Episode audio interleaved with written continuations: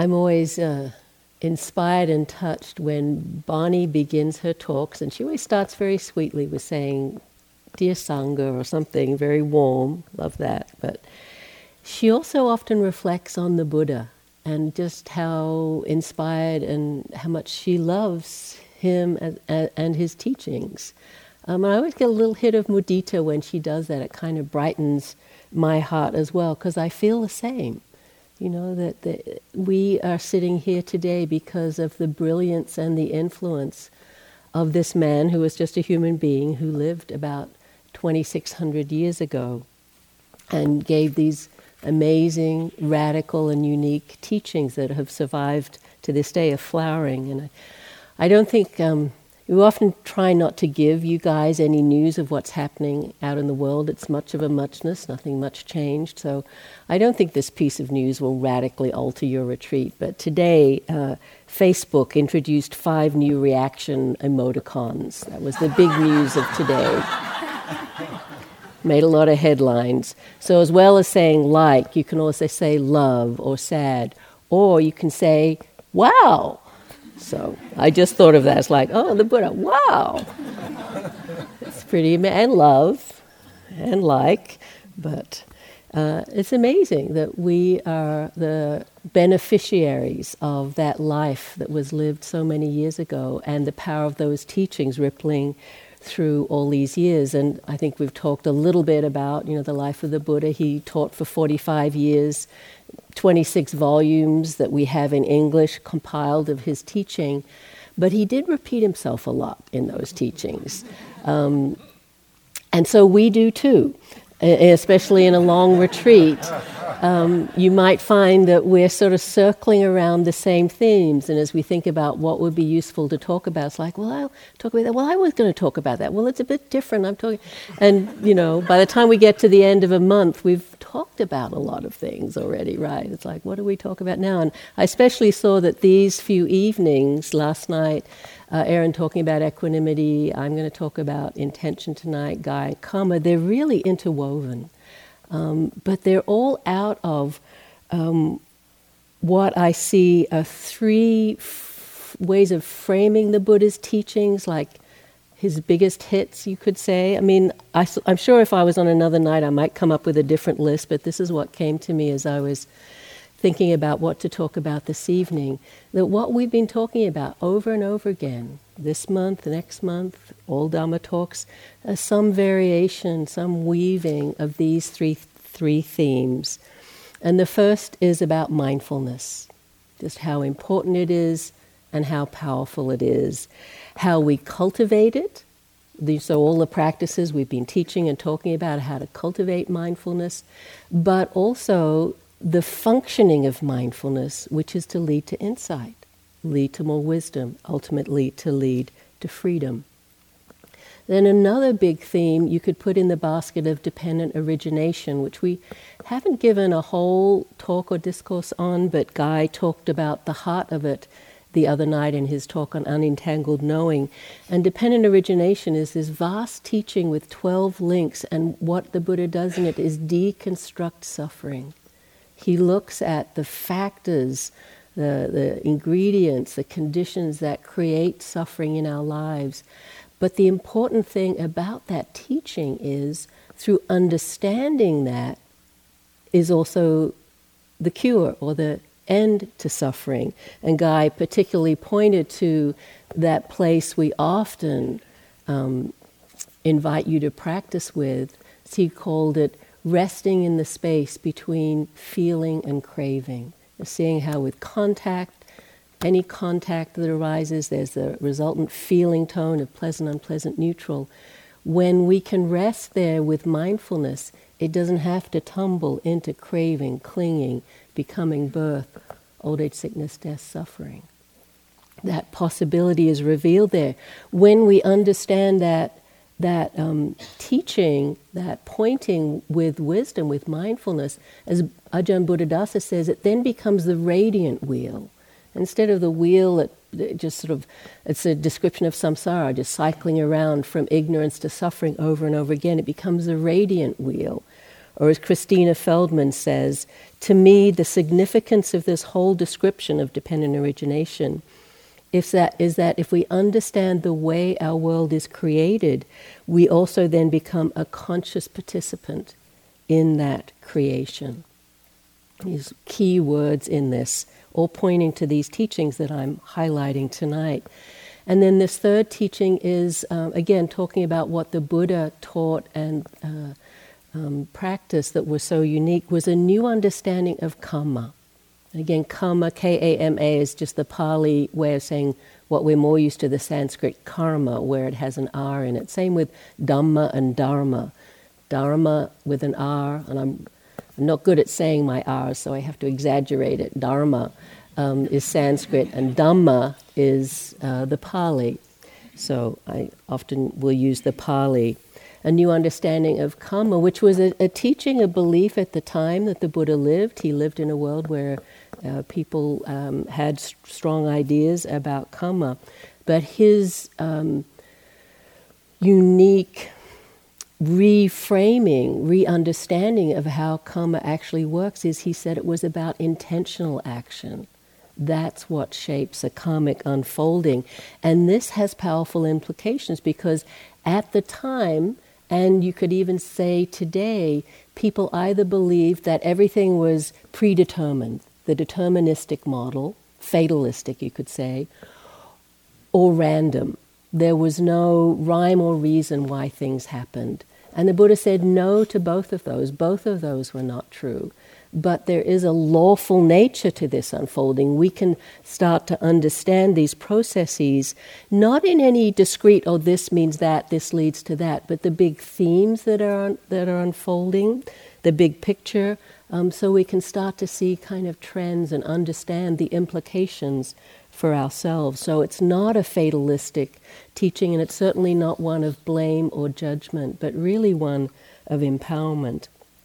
And Guy will talk more about that tomorrow. But uh, I see how all of these three, again, are just facets of the same pointing, facets of the same kind of teaching, where mindfulness is the key component because when mindfulness, especially sammasati, wise mindfulness, right mindfulness is operating, we have the potential for choice that gap point, that moment of clarity, that moment of connection with what's happening where wisdom can potentially come in, and that those choices were shaping the mind stream. And this is the karmic unfolding.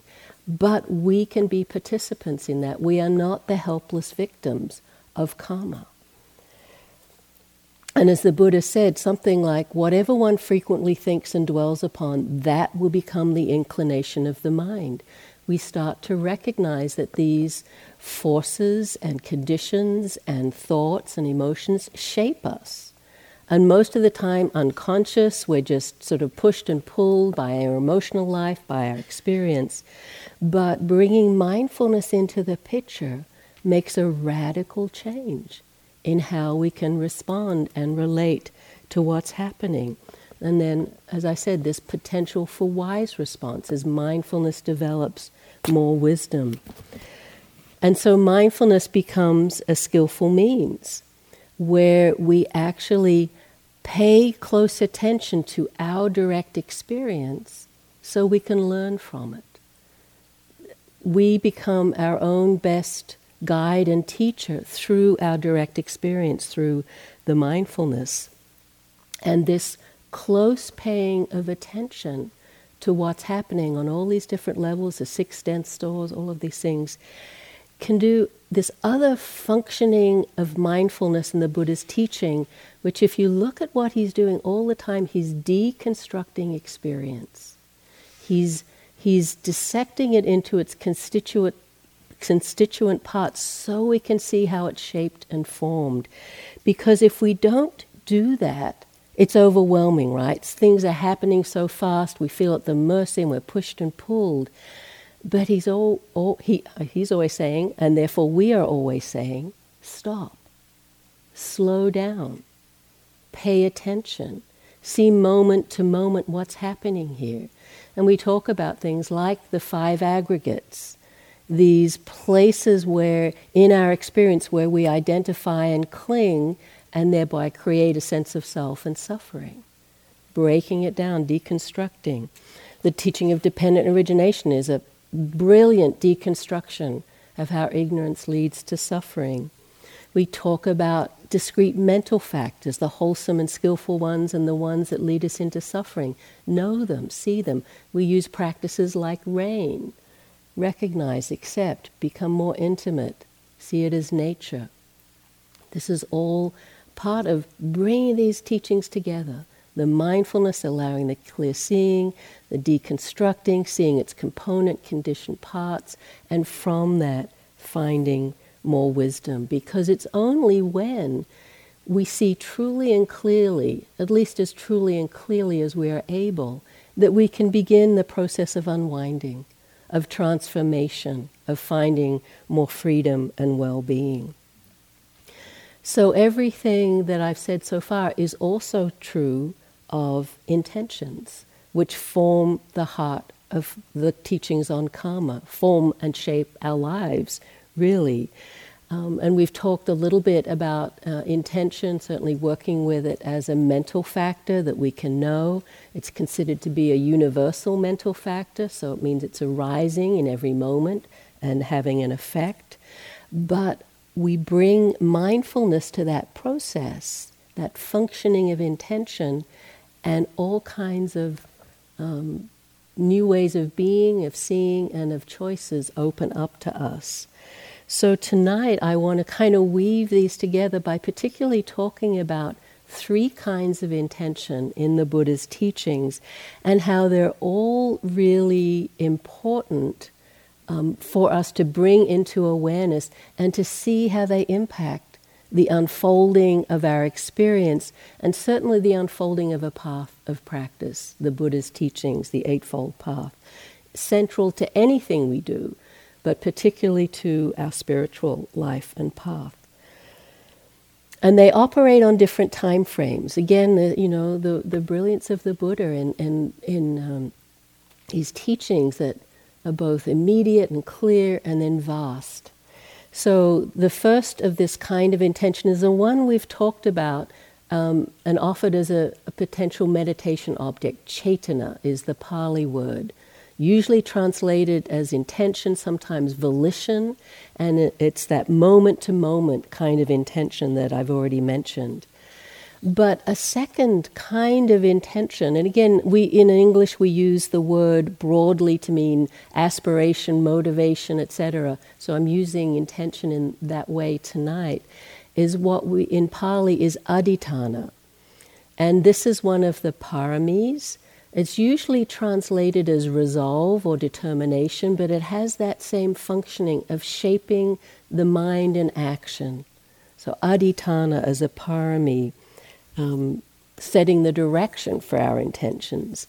And then on the biggest scale, samma wise intention, which is the second of the path factors in, in the Eightfold Path. And uh, this is. You, Sammasankappa is usually translated as wise intention, sometimes as wise thought, but I think it's better as intention. And this is the expression of wisdom. The first path factor is a lot of lists tonight, I'm sorry about that, but first path factor is wise view or wise understanding, seeing things clearly, Four Noble Truths. And this is how the wise heart acts out of wise view, with wise intention. And these are the three intentions towards renunciation, towards non harming, and non ill will. These are the, the, considered to be the wisest intentions. So these three levels of intention, but they're not a linear list. I was really again thinking about this how to I like to kind of imagine if I had a power I'd love to do a PowerPoint, but I don't have one. Kind of like a triangle, right? They're all supporting and feeding each other. You can see the triangle could be shaped with the tip at the bottom, all resting on the tip of intention, as the Tibetans often say. Everything rests on the tip of intention. But it's kind of a stretchy triangle. You know, sometimes they are a little linear. Sometimes one of the other ones is more what's what's forming and shaping us, and the other two are, are, just feeding and supporting that. So again, don't get into You know, it looks this one way. They're always um, revolving, supporting each other, and all important. So, this first factor, Cetana, volitional actions, um, we talked about it at the beginning of the retreat too, as what got you here.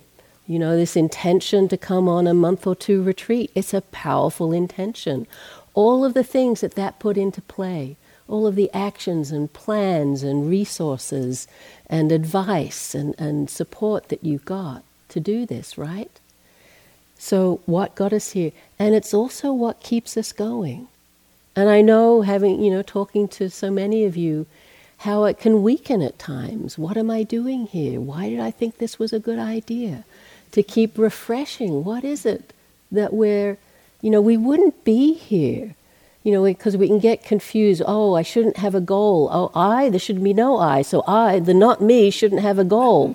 well, then what are we doing here? Yes, we have intention and aspiration for this mind stream to you know become more kind to wake up so it's what keeps us going as we keep in touch with that and there's a way you can see all of us here are on our own archetypal journey you know the, the heroine the hero's journey where we set out from our nest our safety our home onto this great adventure. We have the, the call for truth the quest for, for truth however that speaks to us. And we set out right? You all drove or walked or got a bus or a shuttle or something, you know, landing here at Spirit Rock. And here you've been tested, challenged. You, you've had, you know, the, the wild woods that you've had to walk through and the chasms that you've, you've forded and the aids and support and the ogres that leaped out from behind dark corners and all of that. Yet you kept going, right? Because you're still here. And for those of you that are getting closer to the end of the retreat, this, this journey is not over yet. You know, we're always tested at the last moment when we least expect it. Yet we keep going, right? Because we have that sincerity of intention.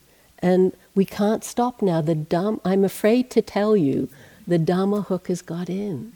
You know, once you sit this long a retreat, it's really hard to close. No, I don't want to wake up. No, who cares about more wisdom and compassion? Not for me. It's like, you know, I don't know what form it will take, but something has awakened in you. Some light is shining in you that it's really hard to turn off. So it's said that this um, mental factor of intention, cetana, volitional action, forms the heart of karma and why the Buddha's teaching was so different. He said it was intentional actions, actions that we do with some degree of knowledge. And so, you know, just simple example going for a walk, enjoying the view, and maybe you step on an ant or something. You don't know it, you didn't intend it.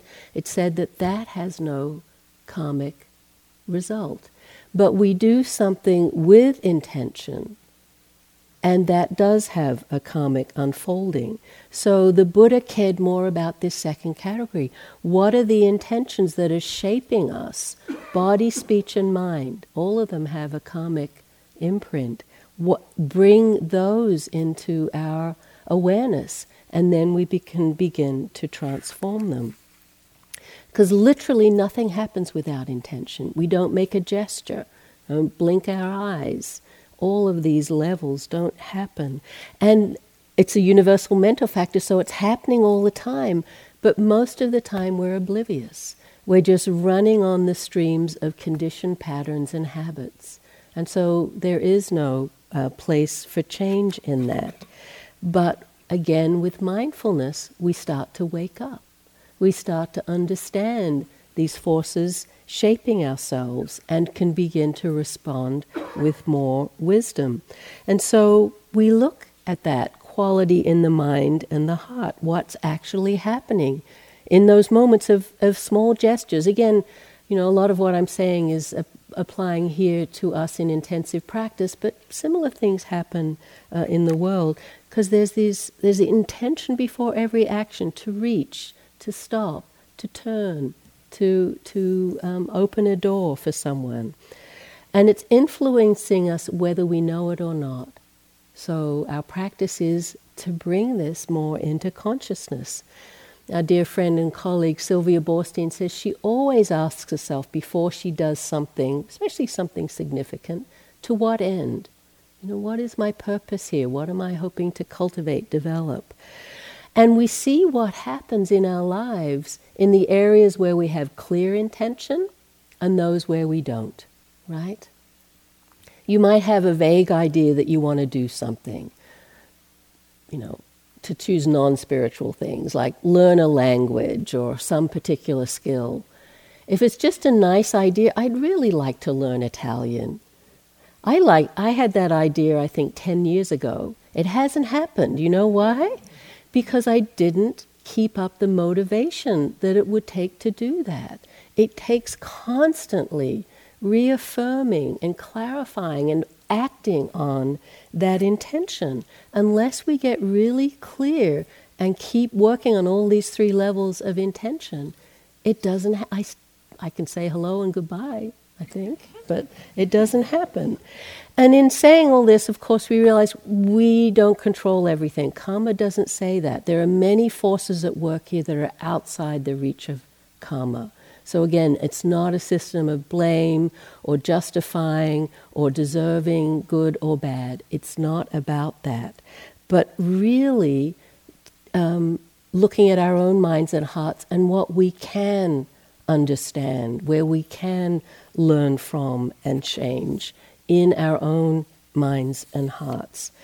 So often, um, as we come towards the end of a period of practice, you know, there's all these questions about taking the practice home, and we'll, for those of you who are leaving in a few days, we'll certainly be talking about this, but I get that question a lot. It's always, after the retreat, how do I fill in the blank? And it's often have a daily practice. People kind of think if I was a good Buddhist, I would sit every day. You know, if I was sincere about my practice, that's what it would look like.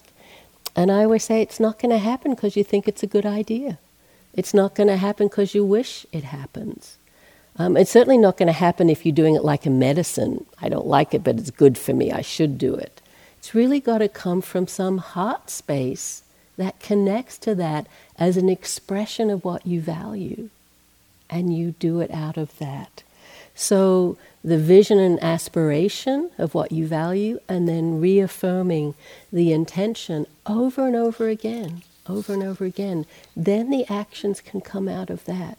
They don't come out of wishful thinking.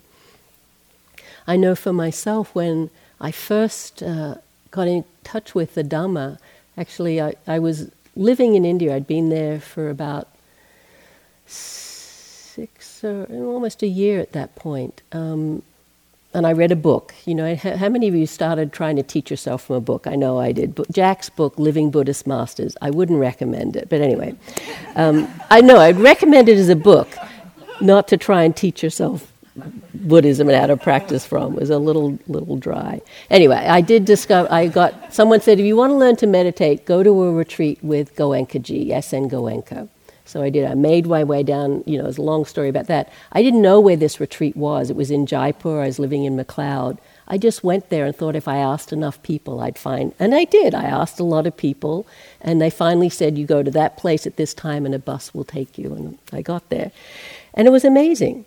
You know, it was incredibly intense. Uh, you know, who was talking about taking a pillow to a retreat? I didn't even have a pillow.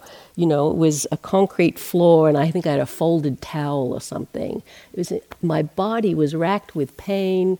Um, I didn't. When I look back, I didn't really have a clue what I was doing. After the retreat, someone talked about mindfulness in the in between times. They don't teach walking meditation in Goenka retreats, but they talked about, you know, just maintain. And I said, What? You meant to do that? Like I was just thinking the whole time when I wasn't trying trying to meditate like this. But anyway, after that retreat, you know, I was amazed something touched me.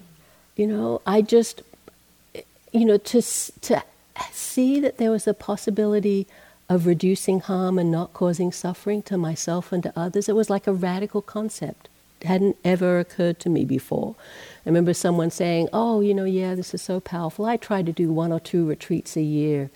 And I remember thinking so arrogant, oh, one or two, one a month, I'll be just like, this is it for me. And it, it's not that easy, right? You, you know, we have a life. But that was the beginning, that first retreat in India where I was totally clueless. Something shifted in me. And then from then all, all the major decisions of my life were how to stay closer to the Dharma. And a similar thing happened. I, uh, after I left India, I went to England. I, I it, did a number of other retreats, eventually meeting up with Christopher Titmuss in Bodh Gaya, James Baraz, one of my early teachers. I sit here today because of James, a retreat in Bodh Gaya.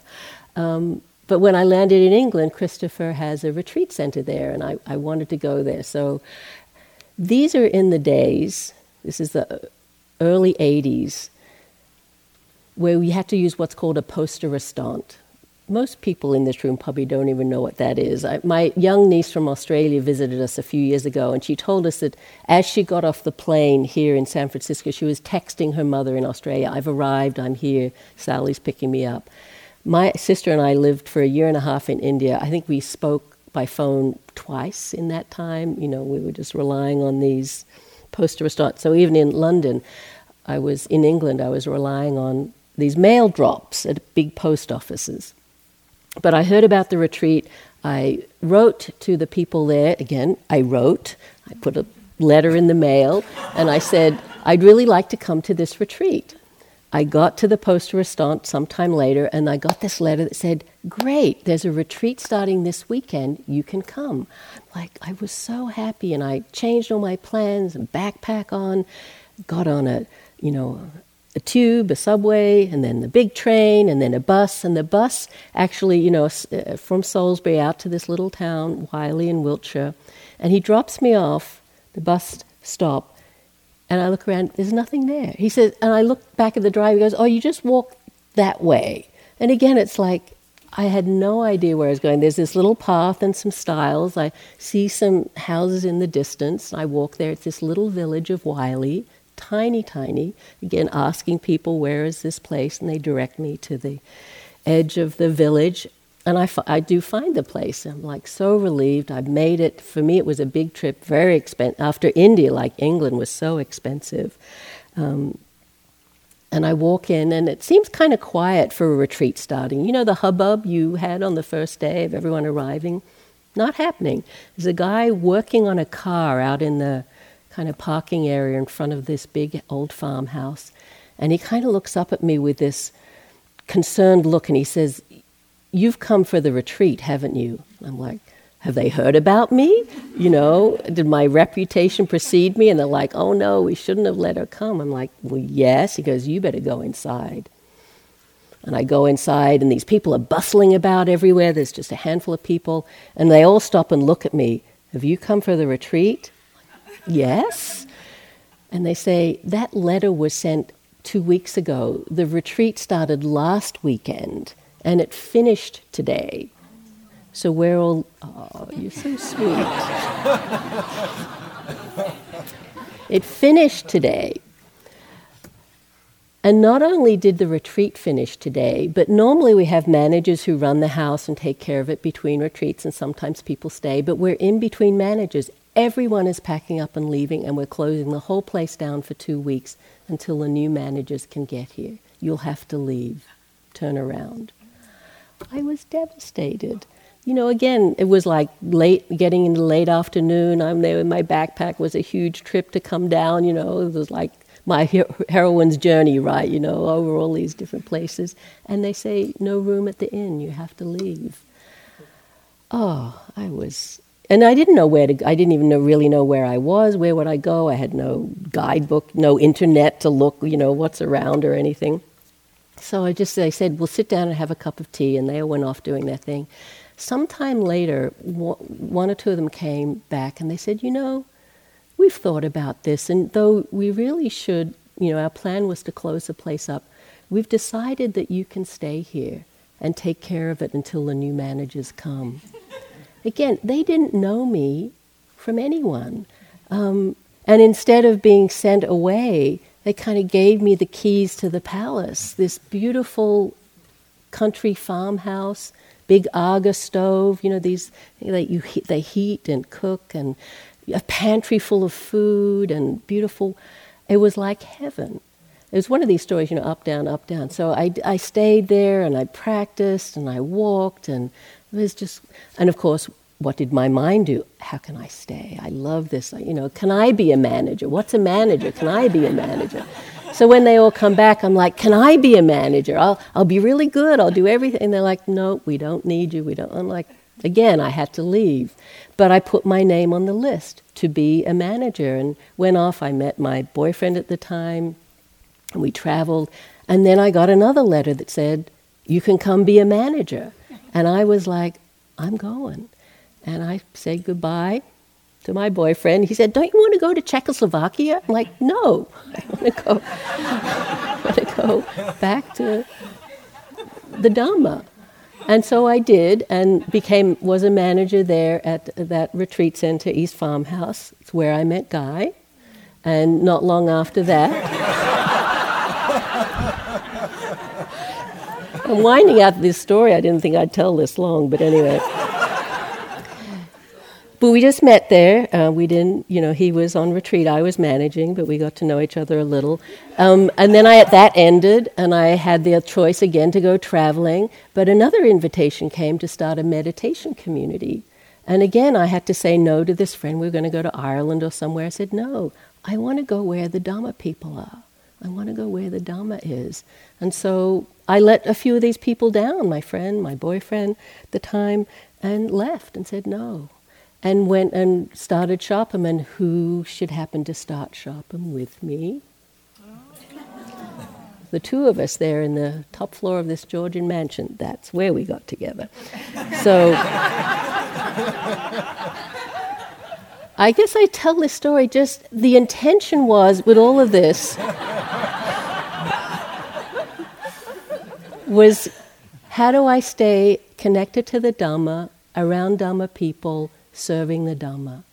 And I've never regretted a moment of what those intentions brought to me. Not always easy, a lot of challenges, but seeing the power of that initial atten- intention from that retreat and how it just shaped those decisions.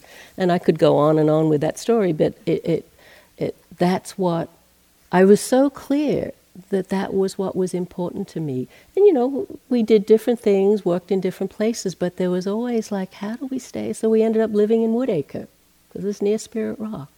We really love living here. So a whole, my whole life really out of that contact with the Dhamma and that uh, intention. So that, as I've talked about that, that was working on a lot of these different levels of intention so you see how they're all kind of shaping each other because the next level that I want to talk about is aditthana.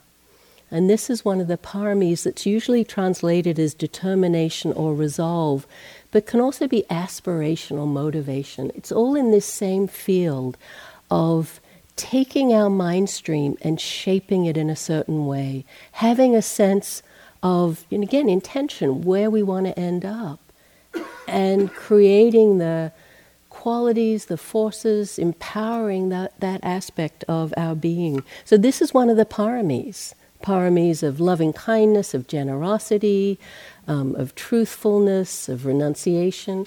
Aditthana, determination, resolve, strong intention is one of these paramis. And we've been practicing this very clearly this whole retreat as we practice in the Brahmaviharas, the phrases, the metta phrases, we call them aditthanas. May I, may I be happy, may I be joyful, may I open to this suffering. These are aditthanas, they're resolves. And you perhaps know, if you didn't know before, the power of them to shape your heart and mind. Have you felt the power of the Brahmavihara practice, even in its struggle and its challenge, to shape the mind and heart through these aditthanas, through these resolves. And I love that we frame them as may I. It's not, you know, it's not an order, it's not do this now, but we put our heart upon, right? We set this direction. We open to our highest aspiration for ourselves. And this is, uh, and then we give the impetus. We keep moving in that direction. And it shapes, as I said, the heart and mind through this clarity of intention. And so, this determination or resolve is what keeps us going. So, the intention is the moment to moment, the determination, resolve is the engine that carries that out. Because we'll all have difficulties, right? Challenges, the heroine's journey in our life, in our practice, in our spiritual life. We are going against the stream here, right? We're going against the cultural conditioning that many of us have. So it needs this, you know, it's like backbone. It needs this resolve or determination, not forcing, not um, rigid, but this strength of clarity of mind and heart. Erin read a beautiful um, poem last night from the Therigatha. That's the v- verses of the enlightened nuns, their songs of awakening. There's a, a companion volume, the Theragatha, the songs of the awakened monks.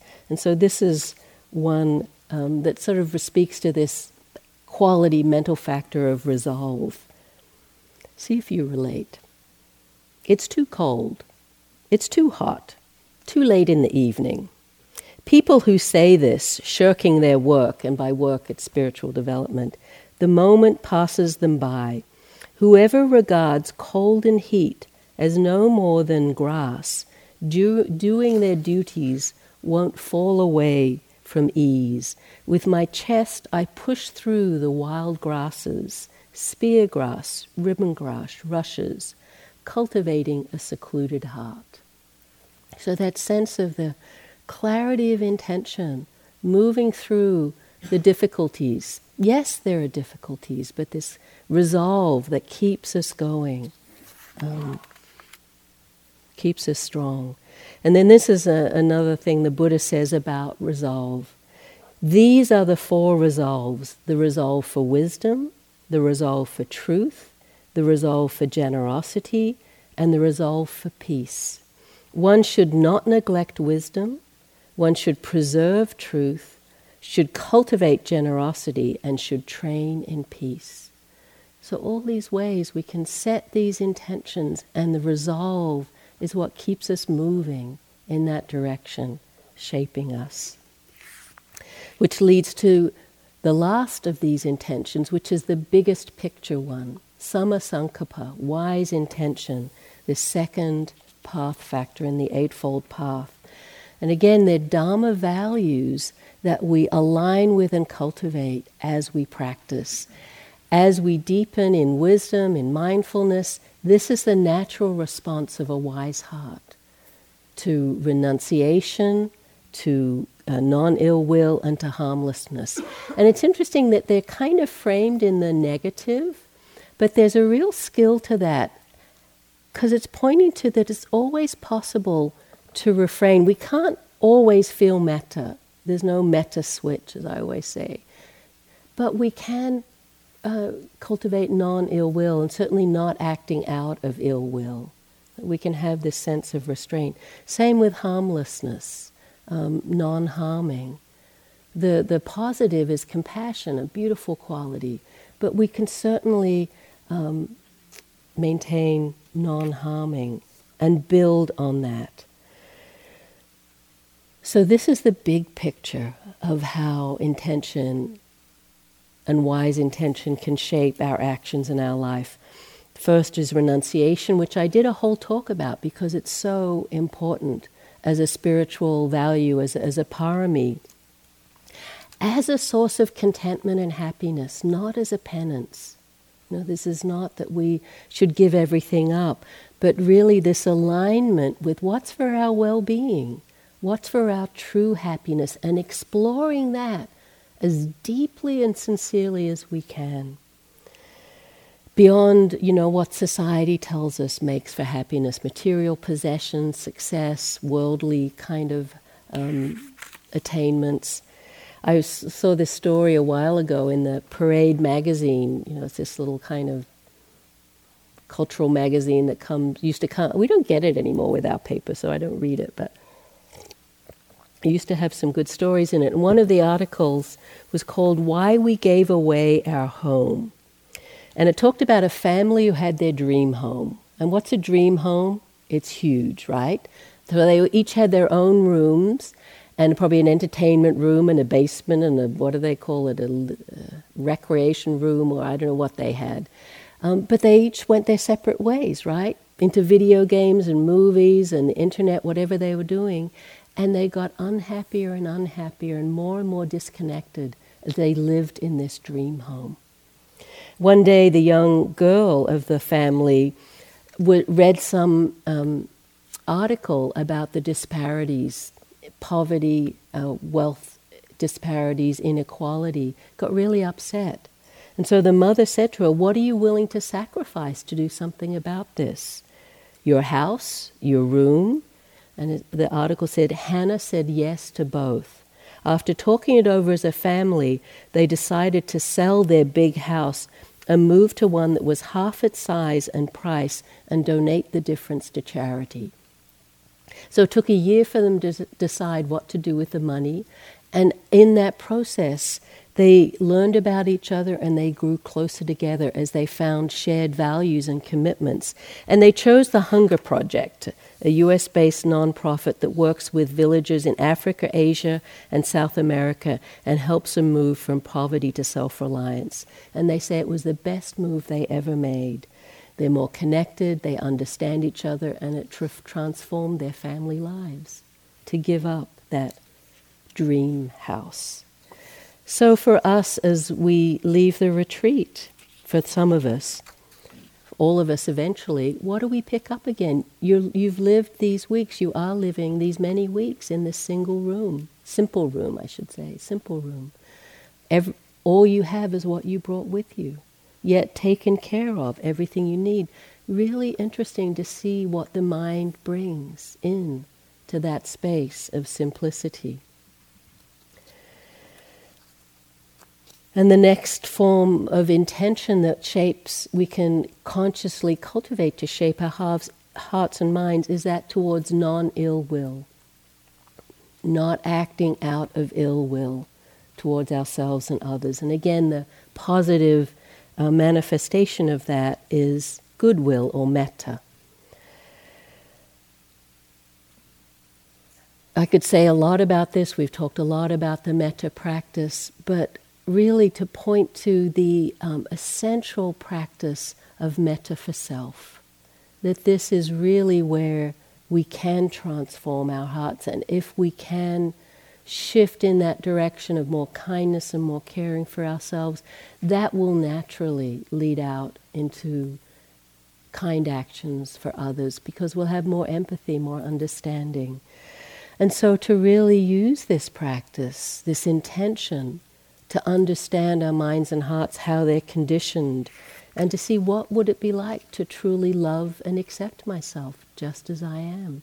This is a, an intention and a path of practice that's deep and profound because we feel the pain of the judgment and the negative self talk, the critical mind, the closed heart, the lack of self acceptance it, it, it really is one of the greatest sources of pain in so many people that I talk to. So, really important for us to examine that tendency of mine. I know James talked about it because it is so important.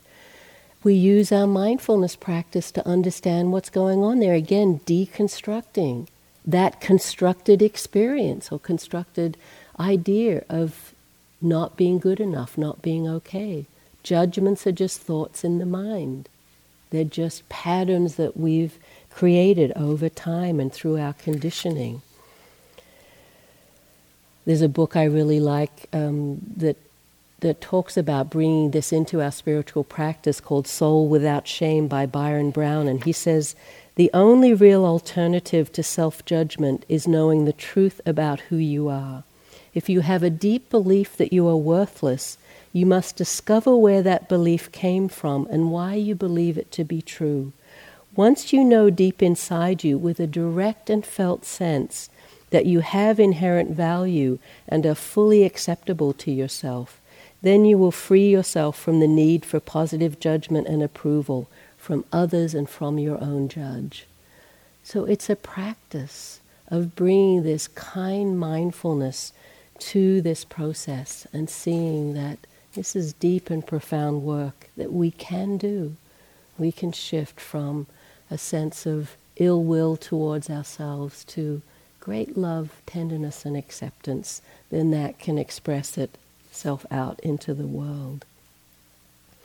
And then the last of these um, profound intentions is that towards harmlessness, non harming. And again, it's uh, initially framed as acts of restraints, not harming. Um, and that's following the precepts, which are, you know, usually talked about: not taking what's not offered, non-harming, not taking intoxicants, not speaking that which is not true, harmful, refraining from harmful speech. But in that refraining, we give and receive great gifts. We give others the gift of fearlessness. They don't have to be afraid of us, they can trust us because they know we won't hurt them. We'll act with the, with the best intentions we can. And we give ourselves a gift of freedom from remorse. The Buddha talked again and again about this the joy, the bliss of blamelessness, the joy of non harming. And really to see again, these are not separate, you know, it's not just out in the world. As the mind settles in this way of not agitated by reviewing our actions, regret, and remorse, meditation settles and deepens, more possibility of, of um, calm and stillness. Albert Einstein says that the ideals which have lighted my way and time after time given me new courage to face life cheerly, cheerfully have been kindness, beauty, and truth. Just this expression of kindness towards all beings. So we follow the precepts, not killing, stealing, harming others through our sexuality or ourselves, wise speech, and refraining from clouding the mind with drugs and intoxicants. And of course, the positive expression is compassion, which we've also been practicing here this natural response of the connected heart when it meets suffering, whether it's ourselves or others. Your hearts are very tender now. These weeks of practice we have to take good care of these hearts. If you've ever used a heart rate monitor, I like to exercise and will sometimes use them. You'll see, you know, they obviously register when you're exercising, but if you're sitting still and you lift your arm, your heart responds immediately to move the blood around, to make that action possible. This is the responsive heart. So the physical heart, but the compassionate heart is the same tender, responsive. So, again, some tenderness around the tenderness of all of our hearts at the moment. We're all sensitive beings. So, uh, to f- uh, conclude, what I really wanted to point to was how, for our intentions and aspirations to truly unfold in alignment with what we really truly wish for, we need to pay attention to all these three levels of intention. They're all important at different ways, at different times, but keeping them all in view. The moment to moment, cetana that's always functioning, bringing that more into highlight. Aditthana determination, is kind of the engine that keeps that moving forward, actually shapes how the actions um, happen.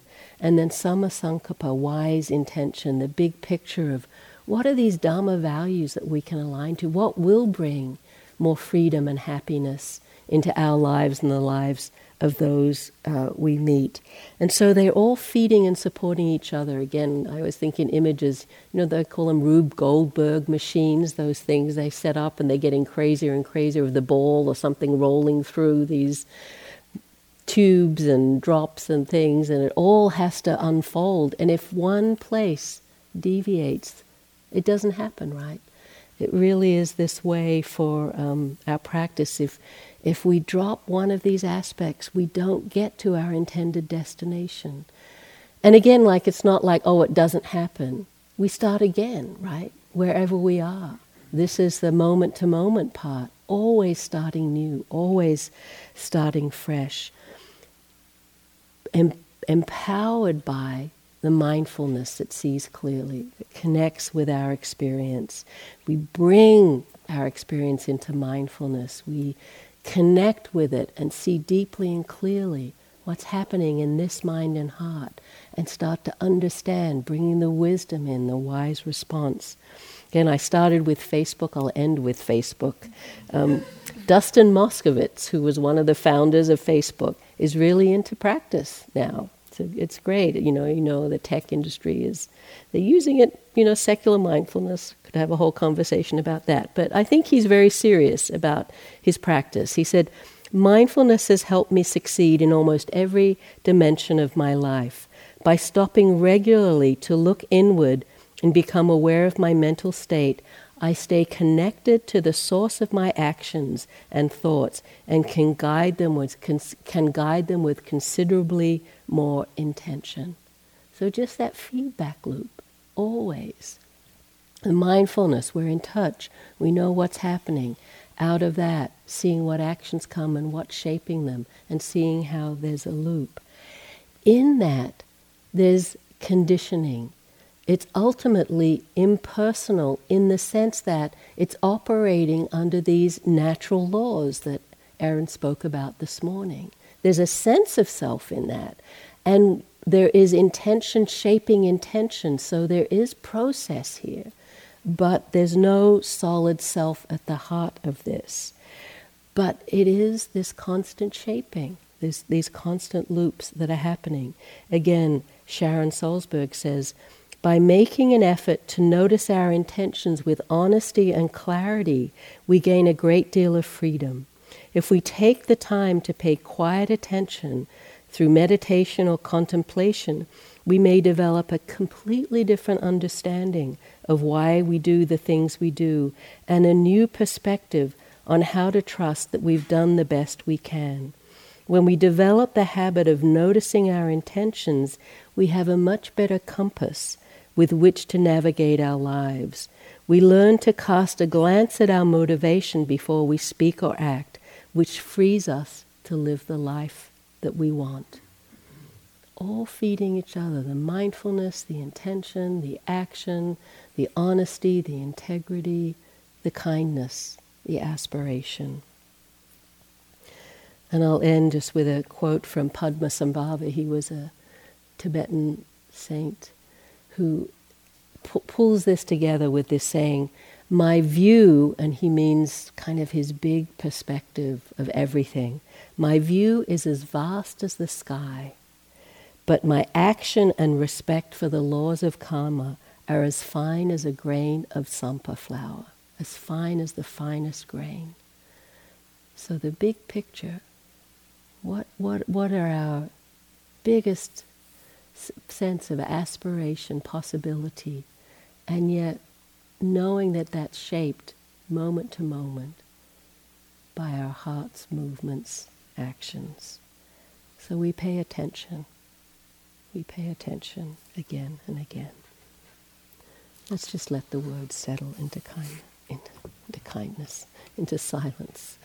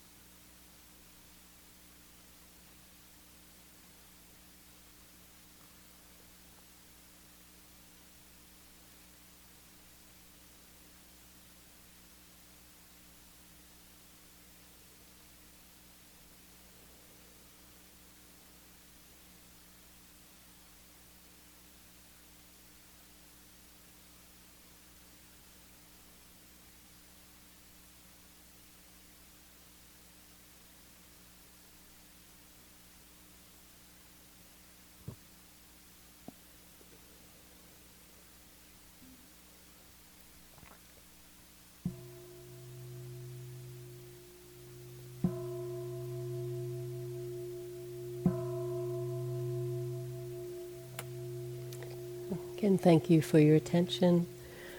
Perhaps you might form the intention to come back for the uh, evening sit with chanting. Thank you for listening.